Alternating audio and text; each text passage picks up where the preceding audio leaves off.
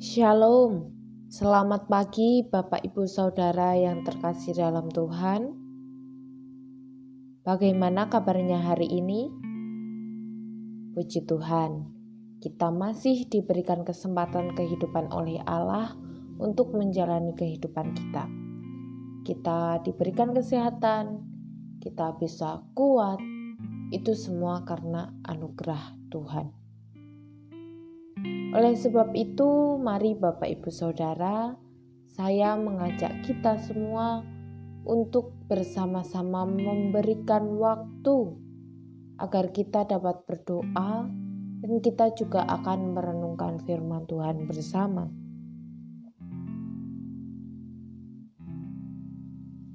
Renungan bersama saya kali ini kita akan membahas kita akan merenungkan secara berseri mengenai ucapan berbahagia dalam khotbah Tuhan Yesus di bukit.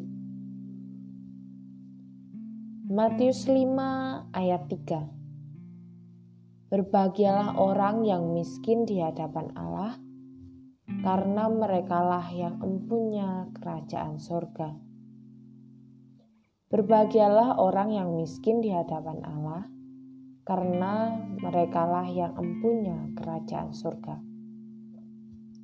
Wah, Bapak Ibu sekalian, ketika membaca ayat ini, mungkin dari kita berkata, "Wah, itu saya nih, saya lagi nggak punya duit, lagi nggak punya uang, usaha lagi menurun, gak ada pemasukan, dan lain sebagainya."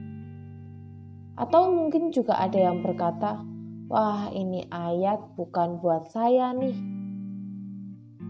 Apakah saya harus miskin dulu supaya bahagia? Dalam pikiran kita, kita sering berpikir bahwa hidup yang bahagia atau hidup yang diberkati adalah hidup dengan memiliki uang yang melimpah bukan hutang yang melimpah ya.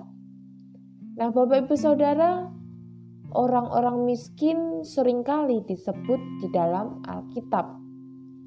Dan miskin ini memiliki beberapa arti, yaitu hidup tidak memiliki kemewahan atau hidup sederhana, hidup tidak memiliki apa-apa sama sekali. Atau juga ada yang berarti bahwa miskin secara rohani. Nah, di bagian ini Yesus tidak hanya sedang berbicara mengenai uang atau harta saja.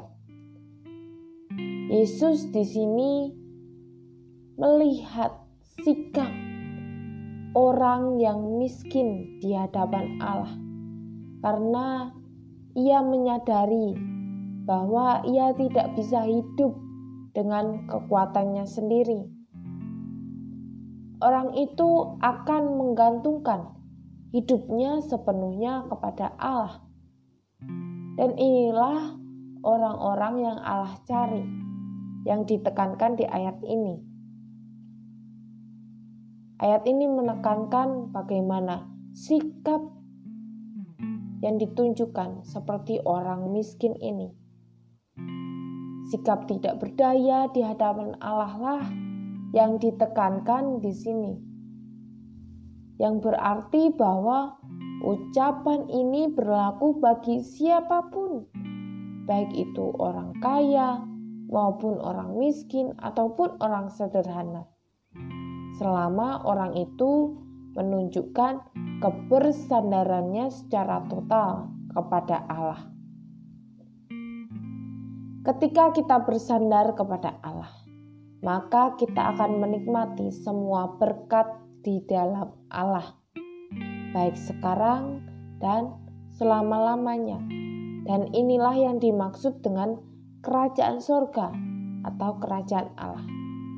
Berkat yang dari surga, berkat yang dari Allah akan kita terima jika kita bersandar penuh kepada Allah.